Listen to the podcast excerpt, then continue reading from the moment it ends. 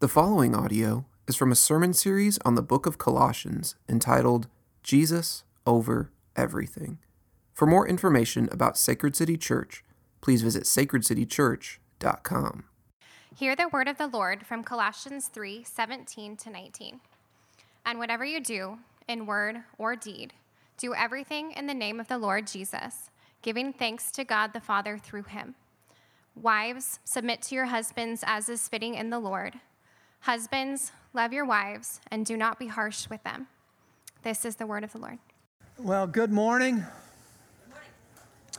As Ben said, if you uh, are not signed up to what we call Realm, it's one of the main ways that we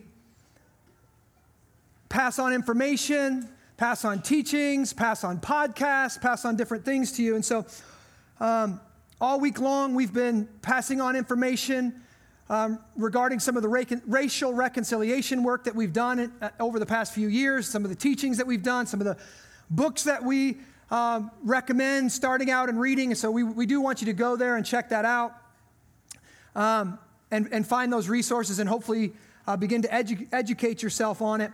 Um, but on a Sunday morning like this, we have a tradition here at Sacred City of choosing a book of the Bible and then just patiently working our way book or chapter by chapter, verse by verse through the book. And that's what we're going to continue to do this morning. If you're new here, my name's Justin, and I'm one of the pastors here. And for the last several months, we've been studying this ancient letter written by the Apostle Paul of Tarsus to the small Christian church of Colossae, a city which is now in, it's, it's in modern day Turkey. And this letter is one of the most important letters ever written.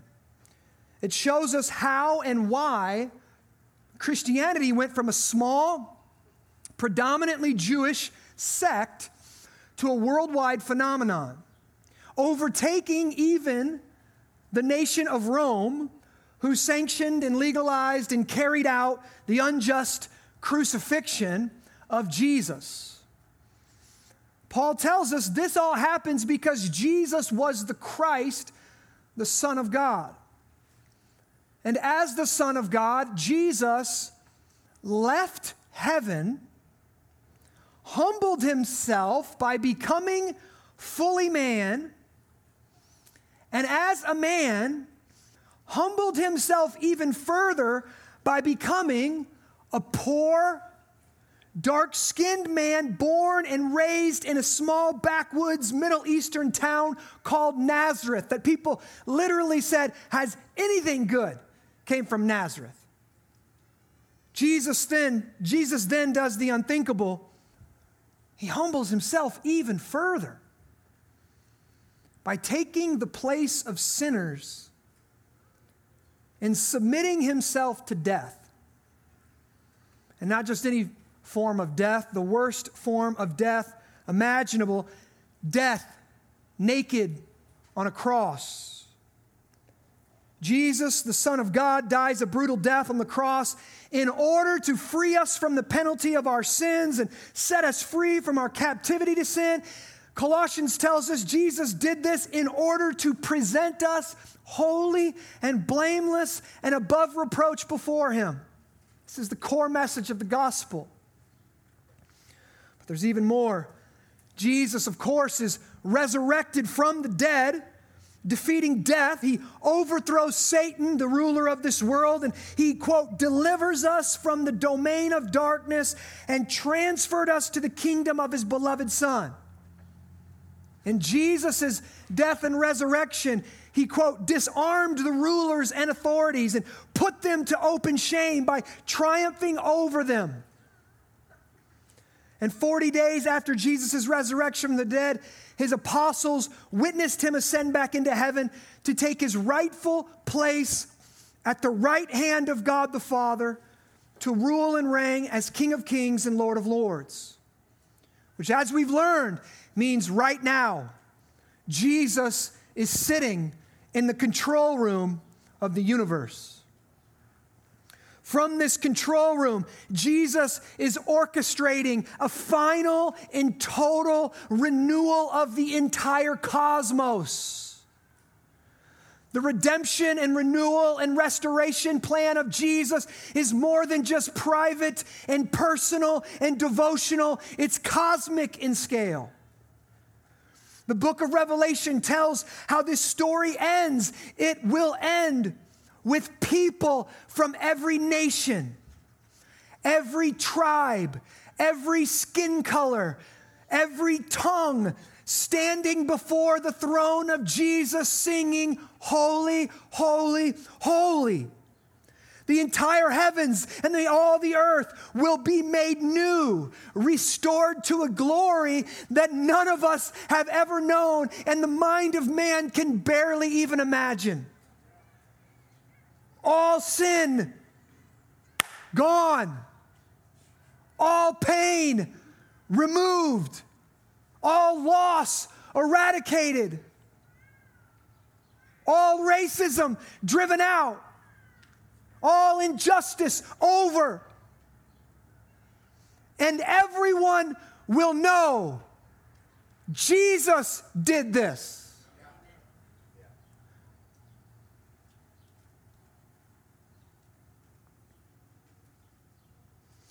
Paul has shown us in Colossians the church of Jesus is to be a foretaste of that eternal kingdom.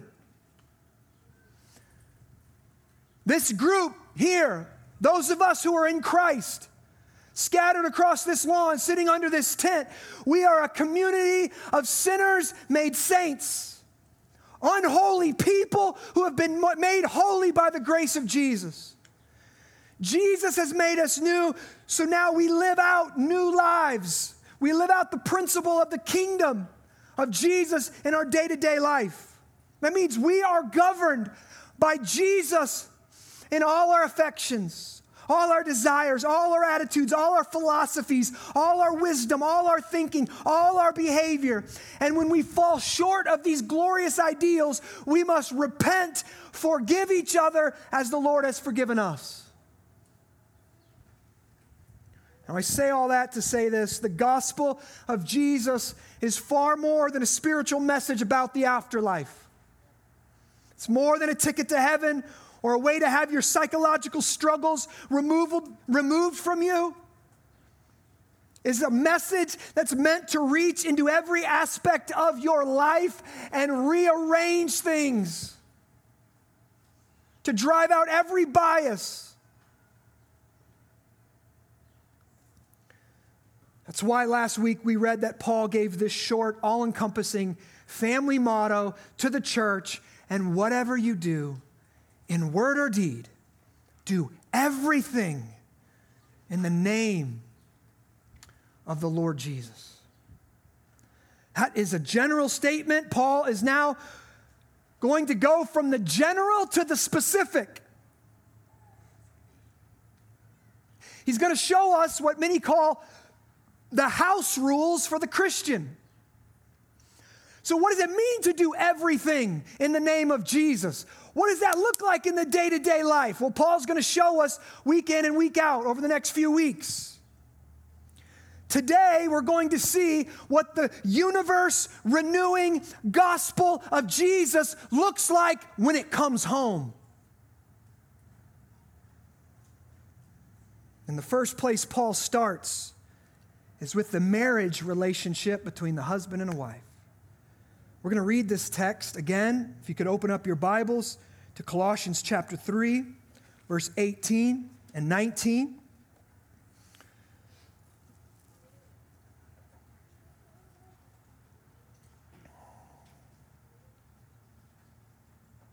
Listen, I'm going to. Our world right now is so divided. So divided.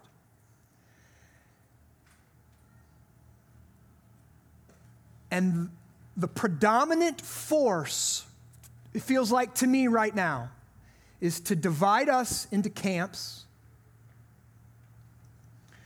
to separate us based upon what cable news channel you prefer to pump so much propaganda into your mind that you have all kind of triggers You hear someone say one word, and immediately you assume their motives. You assume that they've been politicized. You assume that they've got some kind of ulterior thing going on that's meant to get you to vote a certain way. And we're bringing that into the church on the left side and on the right side. And I know it's hard. I can't say that I'm free of it, but the kingdom of Jesus is different. And Jesus walked that line, and he was not afraid to be characterized as a right wing zealot, maybe, nor was he afraid to be characterized as a bleeding heart liberal. Jesus walked the line, and you, you look at his life and you could choose oh, clearly he's this, oh, clearly he's that. He's uncategorizable, he's separate, he's about the kingdom of Jesus. And that's how we must be. And so I'm going to, last week I said some things that probably triggered you. This week on some of my posts and podcasts, I said some things that probably triggered you if you're on a certain camp. And now today I'm going to say some things that are triggering people in the other camp. I'm here to preach the Word of God. I am not primarily a Republican. I am not primarily a Democrat. I am a preacher of the gospel of Jesus Christ. That's what I'm here to do. And that's what I'm going to do, I pray, Lord helping, Lord willing, this morning. Verse 18 Wives, submit to your husbands, as is fitting in the Lord. Husbands, love your wives and do not be harsh with them. In this text, wives are given one command, and Christians are give, or Christian husbands are given two. Again, this is all, well, now before I get into this text in detail, I want to make sure you understand some things. First, these are the house rules for the Christian marriage. These rules, these commands, are not meant to be binding on non Christians. Hear me. This is, not a, this is not written to the world, this is written to the Christian church. These are not meant to be legalized by political courts and forced on all people and all society. Secondly, these are house rules. They're meant to govern the Christian home. They are not speaking of what happens outside the home in the realms of politics or business or any other sphere of society. Third, these rules, these commands, these roles are not socially conditioned rules that spring out of an ancient patriarchal society that now need to be updated according to our current progressive ideas of what marriage is or is not. Listen, let me show you this. These rules for the home that Paul lays out here, specifically towards the men, were at the time of this writing, were counter-cultural. They were highly offensive to the ideas to the pre modern man. When the modern, pre modern man heard this command, he would have been triggered. These commands went against the prevailing notions of manhood at the time because they are rules that stem from the kingdom of Jesus and not the kingdom of man. So let's look at what it is meant to happen when the gospel comes home with the Christian wife and the Christian husband. First, we see this wives, submit to your husbands as is fitting in the Lord. Notice this command is given to wives, not women, not women. It is not a command for all women to be submissive to men. This is a rule for the Christian marriage between a Christian man and a Christian woman. The Christian wife is to submit to her husband as is fitting in the Lord. Now, I, we, let's take a look at that word that most likely offends you. The word submit, first off, let's see that it is submit. It is not more common words of the day, words like obey. It is not obey, it is submit. It means to be in submission to another, submission, under the mission. It is, in the words of New Testament scholar Douglas Moo, quote, a voluntary, hear that, a voluntary willingness to recognize and put oneself under the leadership of another. So before you get too offended about that, wives are to come under the mission. They are co- to come under the leadership of their Christian husband. Before we get too offended, I want you to remember this. We need to understand this biblically. This is not the only place where the word submission gets thrown around. Jesus, the eternal Son of God, the perfect man, submitted himself to the will of his Father.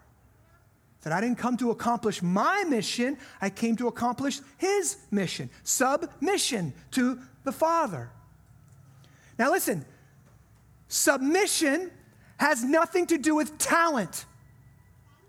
Submission has nothing to do with dignity, value, or worth. This is not saying men are somehow better. Men are somehow more equipped to be leaders, or somehow better leaders, or smarter, or more educated, or stronger. Has nothing to do with that.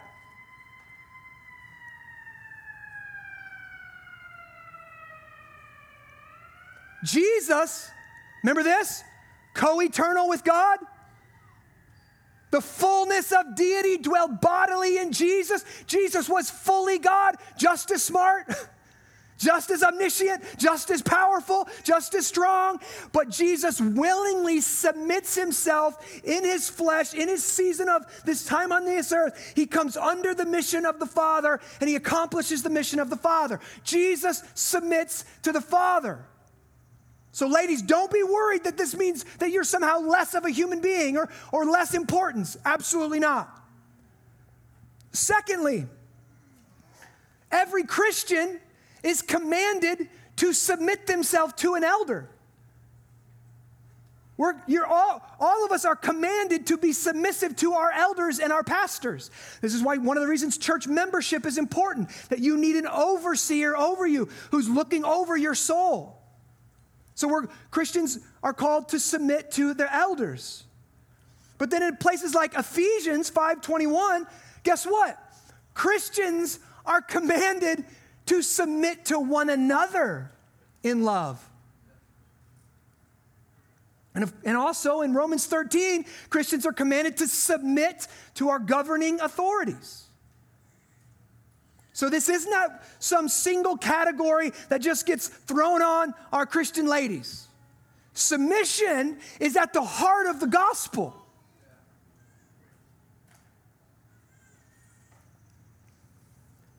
So, the call for Christian wives to submit to their husbands is in line with what Jesus and all of his followers are to do to God and for each other. Ladies, Christian wives, God calls you to submit to and support the leadership of your husband in the home. And as you do, it points to Jesus Christ and his submission to the Father. It points back to the gospel. Now, there is a qualifier in there. This does not mean that you are to, quote, obey him in all things. We need a distinction there. Paul says, submit to your husbands as is fitting in the Lord. Now, listen, this is interesting actually. If you study the historical context that this was written in, this statement feels like a get out of jail free card to the women that would, hurt, would have heard it in that day. This was an incredibly freeing statement to them. And that patriarchal society, women had to obey in all things. Right? Paul says, not so for the Christian wife. She has a new master, she has a new liberty. Jesus is her new king. not her husband.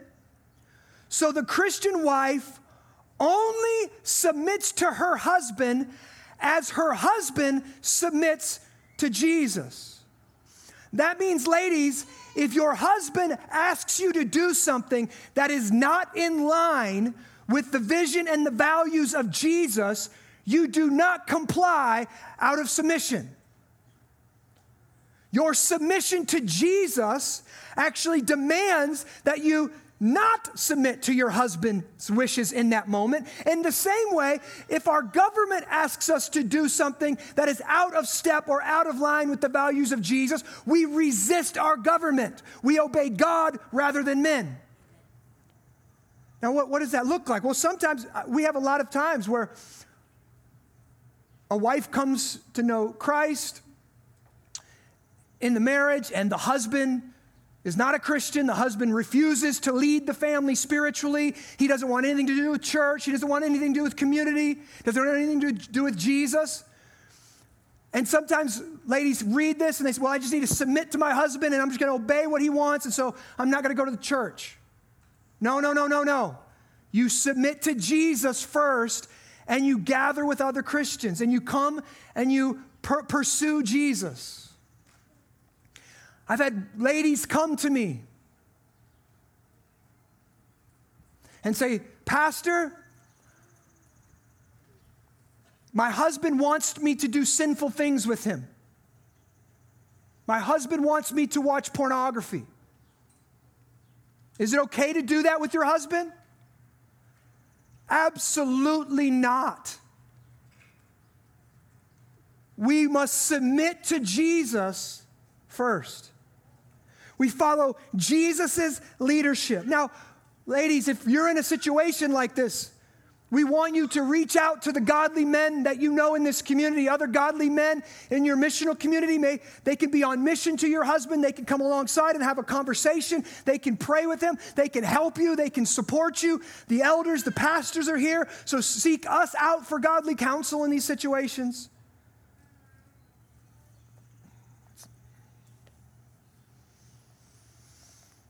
So, we, wives, we submit to Jesus and we submit to our Christian husbands.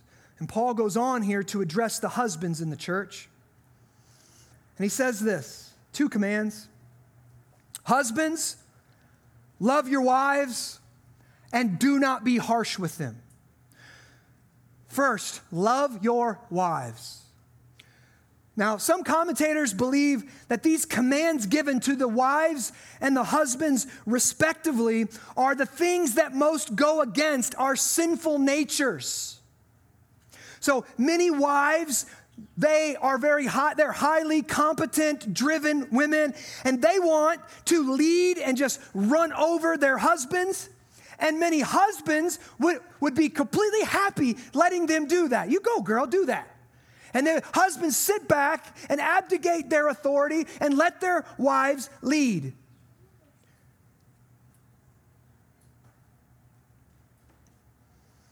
Paul says, No, Christian husband, love your wife, pursue your wife. When this text was written, this command to men would literally have sounded like a cuss word in church. It's hard for us to imagine, but marriage in this time did not include love most of the time. It was a social arrangement meant to produce a family to strengthen the state. It was a moral duty to get married and have a family. Men tolerated their wives and loved, here it is, their lovers. They had lovers. Where do you think that word came That word came from. They had lovers on the side. Paul cuts across the cultural norms of that day and age, and he says, Men, love your wife and do not be harsh with her. That's the second command. Do not be harsh with her. Husbands, we are called by God to lead and love our wife with the gentle and lowly heart of Jesus that I talked about a little bit last week.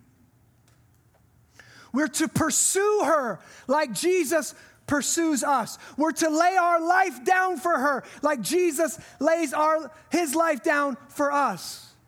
And ladies, you're to submit and honor and respect and follow that leadership. Knowing that the only way he can do that is empowered by the grace of Jesus. So let me repeat these two commands for men and women male and female, husband, wife. Listen, Christian wives, you are to submit and support your husband with the gentle heart of Jesus. Husbands, you are to lead and love your wife with the gentle heart of Jesus. We do not speak to our wife like we speak to our bros. We do not speak to our wife like we speak maybe even to our coworkers or our buddies. We don't speak to her like we speak to people on the battlefield. We are not harsh and coarse. We are kind and humble and gentle and not domineering. Now, the question is how do we do this? I realize some of you, this cuts right across your temperament.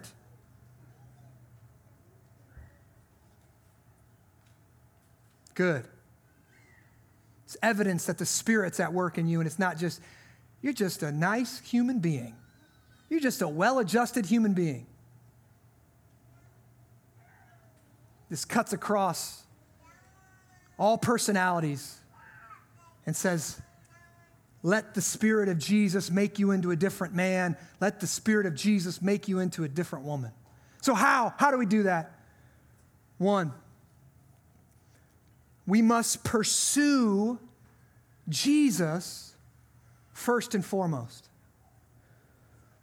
We must be Jesus centered, Jesus focused, Every time we get off course in our life, it's because we take our eyes off of Jesus and we put it on something else.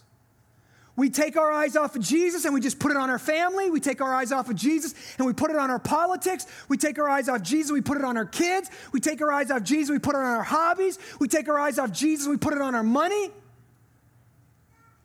We must keep our eyes locked on Jesus. What does that look like? You might say, ladies, I, am a strong, educated woman. How do you expect me in the 21st century to submit to my husband?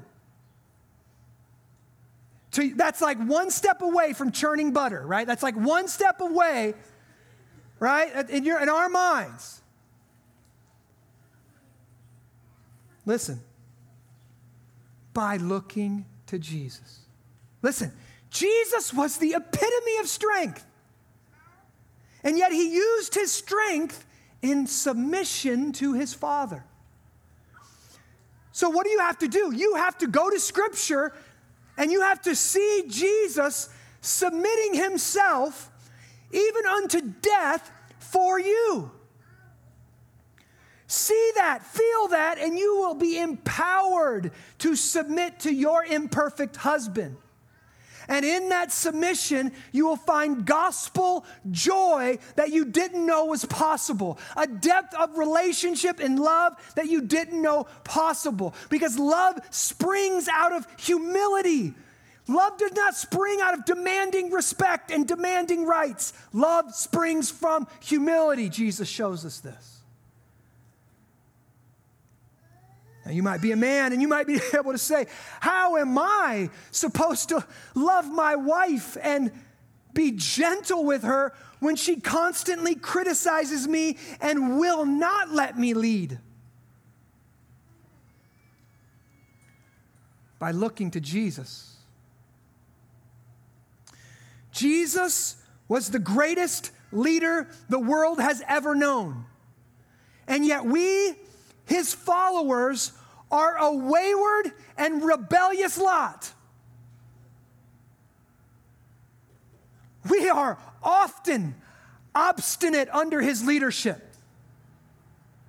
We say, Jesus, I'll follow you when I agree with you. Jesus, I'll follow you if I can put you in my category that I want to keep you in. Jesus, I'll follow you when all of your ideals and all of your statements and all of your beliefs and all of your teachings line up with what I was educated in my liberal arts education. When we say, Jesus, I listen to you when you, when you agree with me, we're not making any real statement there. All we're saying is, Jesus, I'll follow you when you're in line with me, thereby saying, I just follow myself. I'm leading me here. If Jesus is God, folks, we should expect he has opinions that are contrary to ours. Should we not expect that? If he has all the information in his quote unquote brain, if he knows every in and out, he knows the backstory of every story, he knows the motive to every heart, he knows the right, in, right law, the right move in every case. Shouldn't we expect him to cut across our ideals sometimes? Shouldn't we expect to be surprised by him, offended by him? If he's God, we should expect it. If he's a figment of our imagination, he should fit nice and neat in a category that we've created.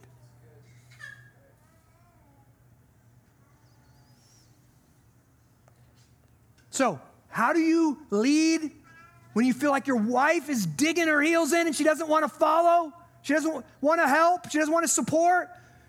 Look to Jesus and the way He has led us. That we fail to follow Him when it costs us reputation, money, or influence. Some of us are afraid to speak up because we're afraid that somebody might think we're from the other party. So we're so afraid of being categorized as the other party that we won't step into something that Jesus is calling us into. And yet, what did Jesus do to his obstinate bride? He died for her. He cleansed her and washed her and regenerated her with his own blood. He laid his life down for us. That is leadership. That's humble, humble servant leadership. I'm preaching, baby, I'm preaching. See what Jesus has done for you. Feel it in the core of your being. Until you feel it, don't speak. Work that down into your heart, and it will stir your love for your wife. Don't get bitter. Don't get angry. Don't get abrasive. Don't get judgmental. Remind yourself how ignorant and obstinate and ill willed you are, and yet what Christ did for you. And it'll free you to lead in a gentle humility. And it'll put steel in your spine to love her and lead her in a gentle way, even when she pushes away from it. So, first, we must pursue Jesus first and foremost. And second, we must be part of a local church. How do I learn to be a better husband? Sermons from the Word of God teach me. Relationships with God's people teach me being a part of a missional community where people actually have access to my life and they can teach and they can admonish me. My MC leaders, my brothers in Christ can speak into my life when they see where I'm not leading out of a gentle, humble posture of leadership, or I'm not submitting and following the way Jesus does. See, we all need voices of gospel reason and hope when our marriage starts to go sideways, and the Christian cannot find that in the world. Listen, in the world, you typically find cheerleaders. If you're frustrated at your husband, you go to the world and you find cheerleaders and, girl, whatever makes you happy, I support you. Yes, he's a jerk. Go find another one. Men, you get frustrated in your marriage, it starts to go sideways, you start spilling over, talking about that at, at, the office with your buddies in your hobby, and they, what do they do? They support you. Man, I wouldn't put up with that. I don't know how you put up with that. But in the gospel, in a missional community, they're not going to do that. They're going to point you back to Jesus Christ and his humble leadership and his humble submission to the Father. They're going to call you to repentance. They're going to call you to renewal. They're going to remind you of God's love for you. And I pray they're going to fill you with the courage and the humility that you need in that moment.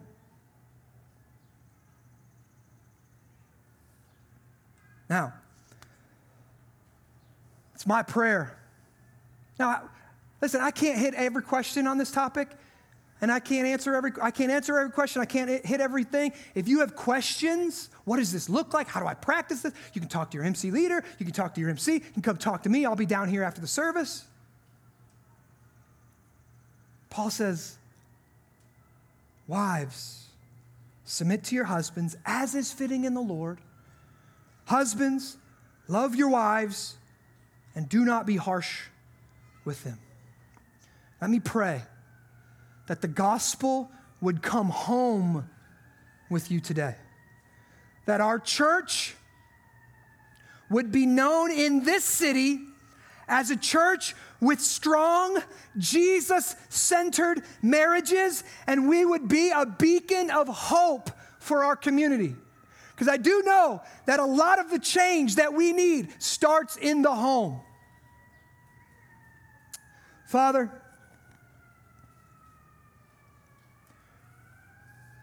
We are crooked and we need to be made straight. Our thinking is foggy and we need you to make it clear. Many times we sit in darkness and we need the light of life to illuminate where we're at. We confess as Christians here today, we confess we don't know it all. We don't have the answers, but you do. And so we submit ourselves, even right now, to your word that teaches us something that maybe we don't like. Maybe that seems foreign. Maybe that seems backwards. Maybe that seems upside down. But if you are God, we should expect such things. For your thinking is not our thinking, and your ways are not our ways. Father, would you humble our hearts? Would you strengthen our wills to obey you? Would you soften us towards one another and towards you? Would you unite us in love? Would you do this for the good of each marriage that's here, for the good of each missional community that's represented here, for the good of this church, for the hope and the glory and the good of our city. And Father, above all of that, for the glory of your name, would the marriages in this church point to the gospel of Jesus, that Jesus is our true husband and we are the bride of Christ, and our marriages somehow point to that. Would you do this good and glorious and gracious work in our hearts?